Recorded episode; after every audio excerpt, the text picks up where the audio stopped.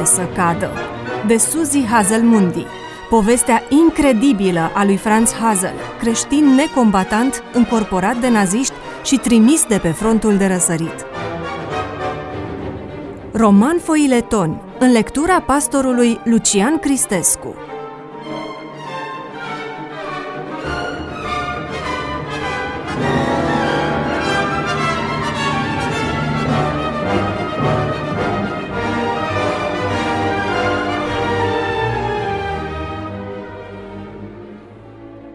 Franz Hazel, creștin adventist de ziua șaptea, fusese încorporat odată cu începutul celui de-al doilea război mondial în batalionul de geniști, ca și constructor de poduri.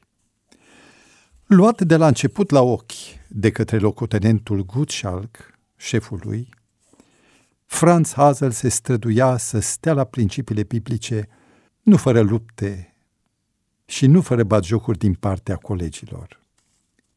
Crăciunul anului 1939 îl prinse lângă Rin, unde batalionul său construise un pod de pontoane.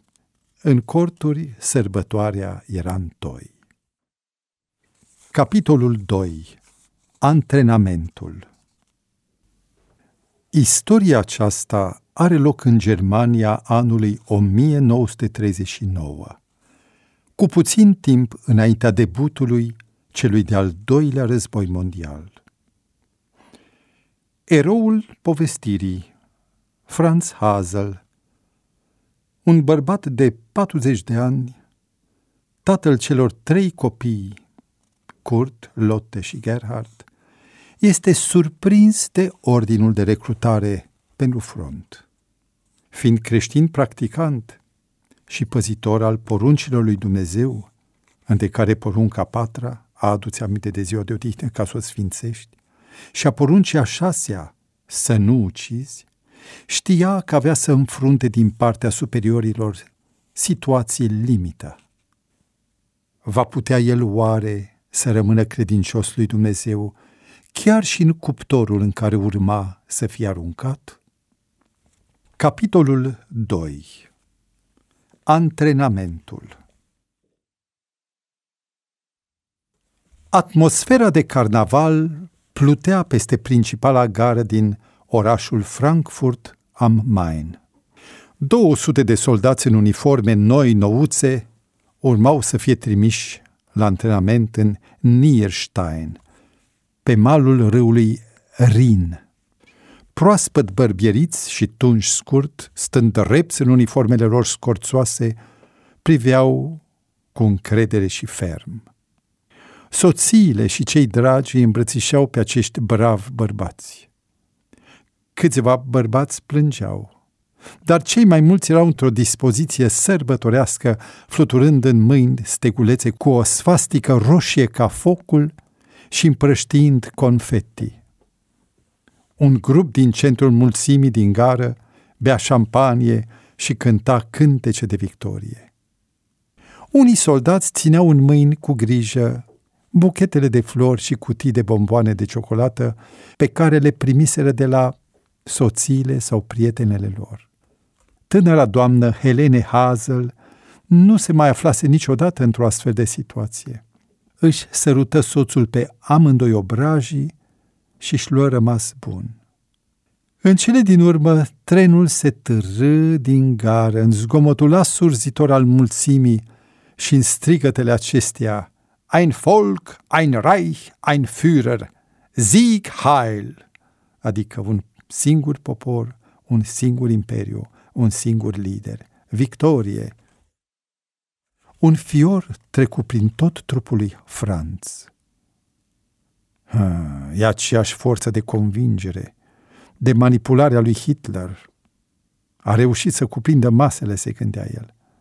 Aproape că sunt convinși că războiul se va termina până la Crăciun și în curând Germania va ajunge să domine întreaga lume.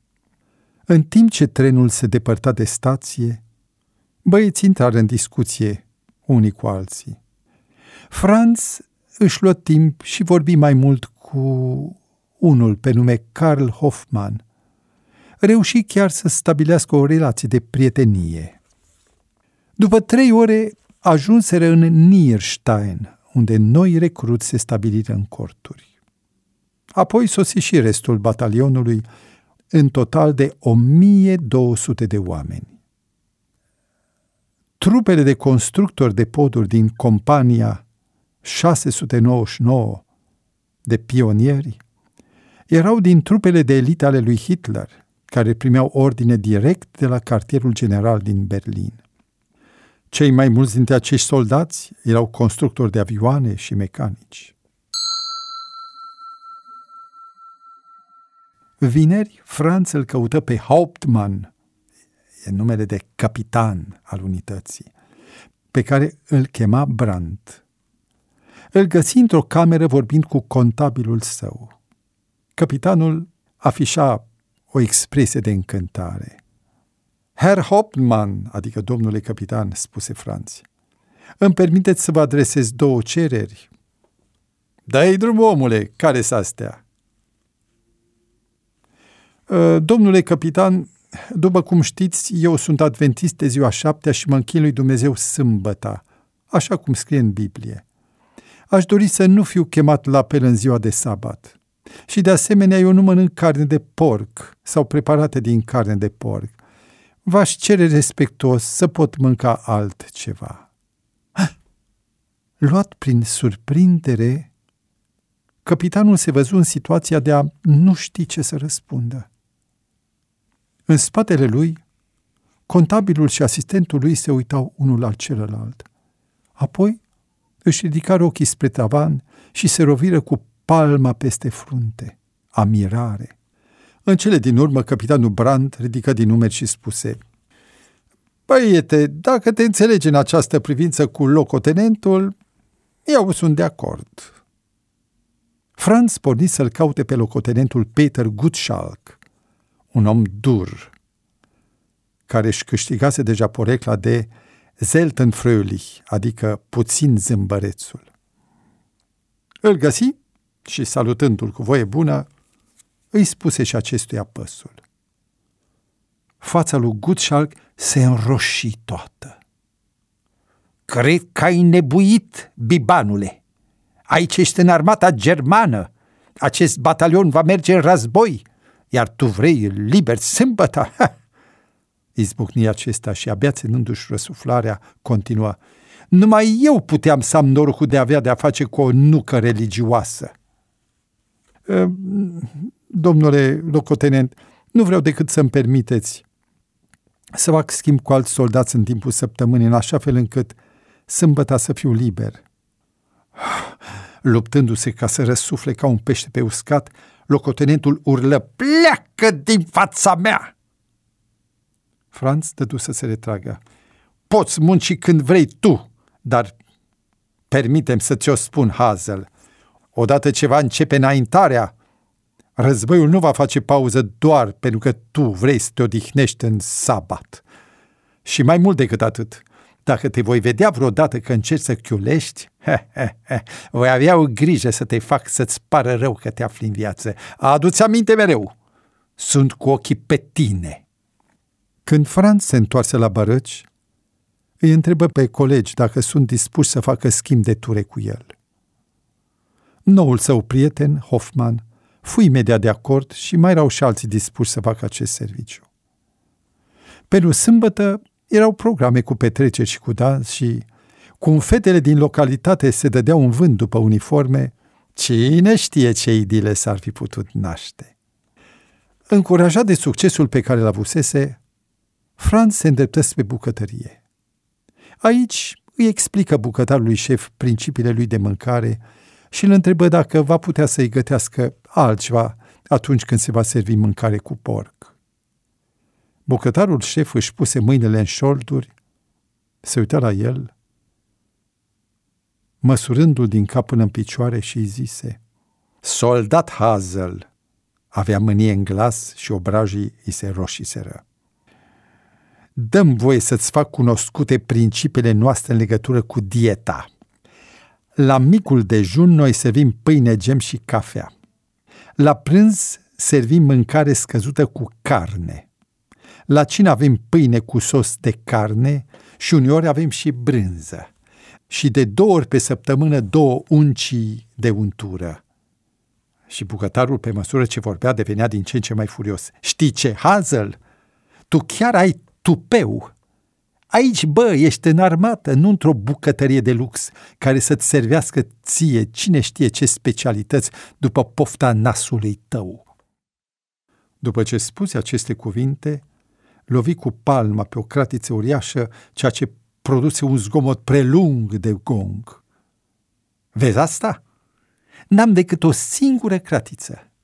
Toată mâncarea este gătită în cratița asta. Vei mânca și tu așa cum mănâncă toată lumea. Sau, eh, din partea mea, poți să ți post. Așadar, carne de porc. Și spunând asta, se apropie doar la câțiva centimetri de fața lui Franz. Eu cred că tu nu ești decât un evreu deghizat, dar așteaptă numai puțin, că aflăm noi. Mai târziu, când lui Franț îi veni rândul la cină, bucătarul îi trânti în farfurie o porție mare de sos cu carne. Franz, privind jos la carnea care plutea în gărsime, cum să mănânce el ceea ce Dumnezeu interzisese? Să mănânce doar pâine și să facă apoi foamea? Întors la baracă, deschise Biblia la cartea lui Daniel și reciti povestea celor trei tineri curajoși care nu voiseră să se atingă de mâncarea împăratului. Atunci și apoi, de mai multe ori pe parcursul timpului, Franz se angajă, se hotărâ înaintea lui Dumnezeu să fie credincios principiilor de sănătate pe care el le dăduse în Biblie. Dar avea nevoie și de hrană sănătoasă pe care el o oferise oamenilor, așa că trebuia să caute acum o soluție. La scurt timp după aceste evenimente, Franz, împreună cu alți 30 de soldați, au fost cazați într-o casă vis-a-vis de un magazin de brânzeturi. Luni dimineață, Franz îi făcu o vizită proprietarului magazinului. Uh, domnule, urmează să fim cazați aici pentru o perioadă mai lungă și v-aș propune o afacere. Ați vrea să primiți carne de porc în schimbul unor produse lactate? Bineînțeles, îi răspunse nevasta proprietarului, bucuroasă că va putea gusta din mâncarea pionierilor. Uite, îți dau un litru de lapte în fiecare zi și o bucată de unt la fiecare trei zile în schimbul porților tale de sos cu carne, untură și Schweinfleisch, carne de porc. Din acea dimineață, Franz rupea pâinea uscată de la cantină în bucăți mici, o muia în laptele proaspăt, apoi mânca terciul cu o lingură. Ceilalți soldați începură să fie invidioși, văzând că porțile lui de lapte și unt erau mai consistente decât ale lor. Hei, mâncătorule de morcovi!" îi strigară ei. O duci cam bine, nu ți se pare?" Franz le zâmbi binevoitor. Vedeți-vă de treabă și mâncați-vă în continuare carnea de porc. Eu mă simt mai bine așa." Da, totul e bine și frumos, dar ce vei face când vom merge pe front și nu vei mai putea să faci genul ăsta de business? Băieți, eu nu-mi fac griji. Dumnezeu va găsi o soluție. Într-adevăr, compania a intrat în curând pe linia întâi a frontului. În afara acțiunilor de bază, pionerii au avut de construit și câteva poduri peste fluviul Rin. Era o muncă grea, extenuantă. La prânz, bucătarii de canton aduseră mâncarea în partea cu clădiri a ariei de antrenament. Când se uită în oală și văzu carnea de porc, Franz nu se atinse deloc de mâncare, dar își luase la el pâine mai multă și o bucată de brânză în cască, prânzul ar fi fost pregătit tot din carne de porc.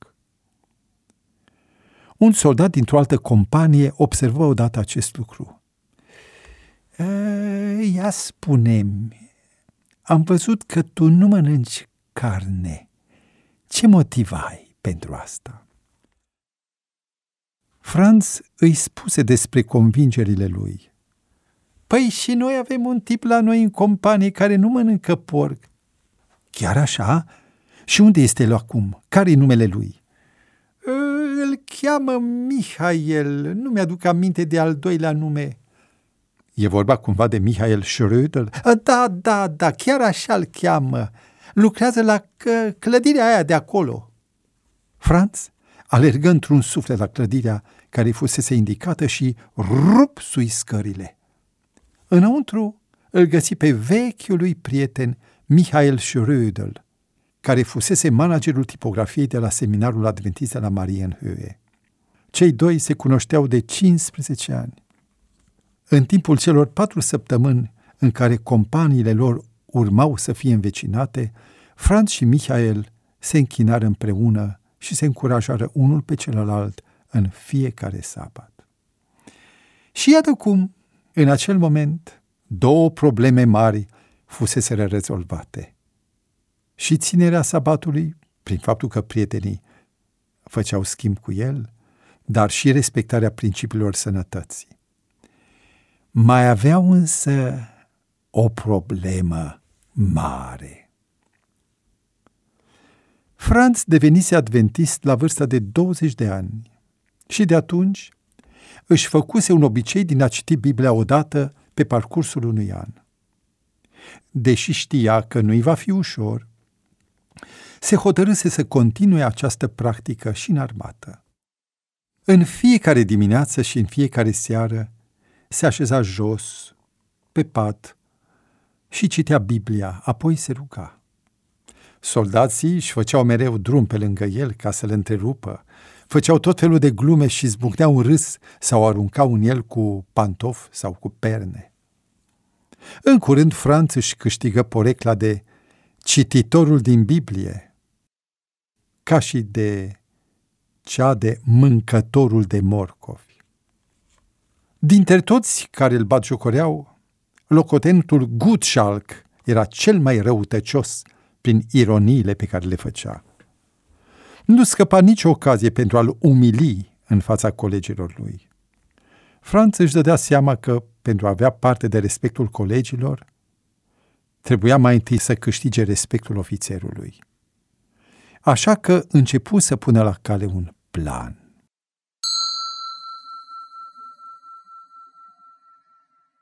Într-o dimineață, pe când erau adunați la apel, locotenetul îl întrebă. Ei bine, Hazel, te-ai rugat în dimineața aceasta? Franz salută plin de energie. Da, domnule. Cum de poți crede în basmele pe care le citești din Biblie în timpul tău liber? E, trebuie să fii destul de retardat ca să faci asta. Este destul de interesant, domnule locotenent, că doar ce am citit despre oameni ca dumneavoastră în cartea a doua a lui Petru, capitolul 3, versetul 3, și Franz, pac, scoase din buzunar micuța lui Biblie, o deschise și citi. Înainte de toate să știți că în zilele din urmă vor veni batjocoritori plini de batjocuri care vor trăi după poftele lor. Versetul acesta, spuse Franz, a fost scris cu mai bine de 1900 de ani înainte. Mulțumesc, domnule locotenent, deoarece mi-ați confirmat că Biblia este demnă de încredere în felul acesta și pentru faptul că mi-ați întărit credința. Colegii au poftit în râs. După câteva zile, în timpul cinei, locotenentul Gutschalk mărșăluiat prin partea opusă a sălii de mese. Ei bine, domnule sfânt, strigă el peste capetele celorlalți soldați, astăzi ce ai mai citit interesant din Biblie? Păi, domnule, îi strigă Franț înapoi, Drept să vă spun, am citit chiar despre dumneavoastră. Oamenii râdeau. Despre mine? Și iarăși ieși la iveală mica Biblia lui Franz din buzunar. Uite ce scrie aici în Eclesiastul 12, 13 la 14. Să ascultăm dar încheierea tuturor învățăturilor. Temete de Dumnezeu și păzește poruncile Lui. Aceasta este datoria oricărui om, și adăugă, chiar și a locotenentului Gutschalk. Soldații începură să fluiere și să aplaude, în timp ce ha, Gutschalk se retrase plin de ură. De atunci nu-l mai întrebă pe Franz despre momentele lui de devoțiune, dar rămase dușmanul încrâncenata lui Franz și continuă să caute ocazii în care să-i producă neplăceri.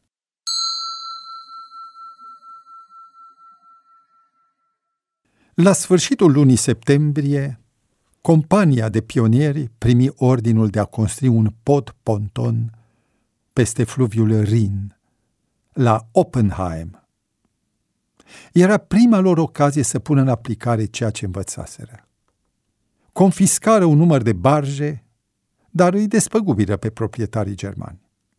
Barjele erau ancorate împreună, iar podul era construit peste ele. Reușiseră și înregistraseră un succes imens. În onoarea capitanului lor au numit podul Brandbrücke, adică podul lui Brand. Când fugata, pregătire și o petrecere în cinstea construirii podului. Steagurile germane fluturau în vânt, fanfara armatei cânta de zor, iar capitanul Brandt ținu un discurs pompos despre idealurile germane, care în curând aveau să fie standardele întregii omeniri. Malurile fluviului Rin răsunau de coul strigătelor Ein Volk, ein Reich, ein Führer, Sieg Heil, Sieg Heil! Apoi soldații și locuitorii orașului traversară Rinul peste noul pod, ale cărui balustrade miroseau încă lemn de pin proaspăt tăiat, prin care curgea încă rășina. La capetele podului se afla un turn în vârful căruia se puteau vedea un vultur german și o sfastică în ciocul lui. Podul acesta avea să supraviețuiască războiului și avea să fie folosit la sfârșitul anului 1944, când forțele americane aveau să intre în Germania. Antrenamentul continua și curând deveni evident faptul că Franz era un ochitor bun și țintea cu succes ochiul de bou. În curând câștiga admirația celorlalți și deveni cel mai bun trăgător al companiei. Într-o zi, pe când se aflau pe câmpul de instrucție, prietenul său, Karl Hoffmann, îl întrebă. Măi, Franz, care este secretul tău de trăgător atât de bun? Franz ridică din numeri. Nu mi se pare că fac cine știe ce lucru, dar mă uit prin lunetă la țintă, apoi îmi fixez arma puțin mai jos și apăs pe trăgaci. Pii, spuse Hoffman, să știi că am de gând să pun în aplicare metoda ta. Asta poate că îmi va salva viața într-o zi. Sub un anumit aspect, ceea ce spunea Carl în acea zi se împlini. Doar acea conversație îl cam înspăimântă pe Franz. Când se nimerea să fie singur de multe ori, se gândea la ceea ce va face atunci când dușmanul avea să-l atace. Oare avea să ridice instinctiv arma, să, să o apuce și să omoare dușmanul doar ca să scape el cu viața? Își aduse aminte de promisiunea pe care o făcuse lui Dumnezeu de a nu lua viața niciunui om, deși până acum nu crezuse că va fi în stare să-și respecte această promisiune dacă ar fi fost pus la încercare. Compania 699 își sărbători primul Crăciun în tovărșia armelor și în atmosfera licăririlor de lumânări de la slujba religioasă din catedrală.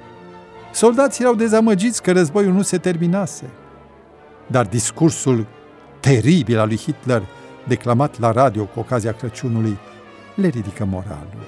Totul, totul se va trece curând și Germania va fi über alles, peste tot.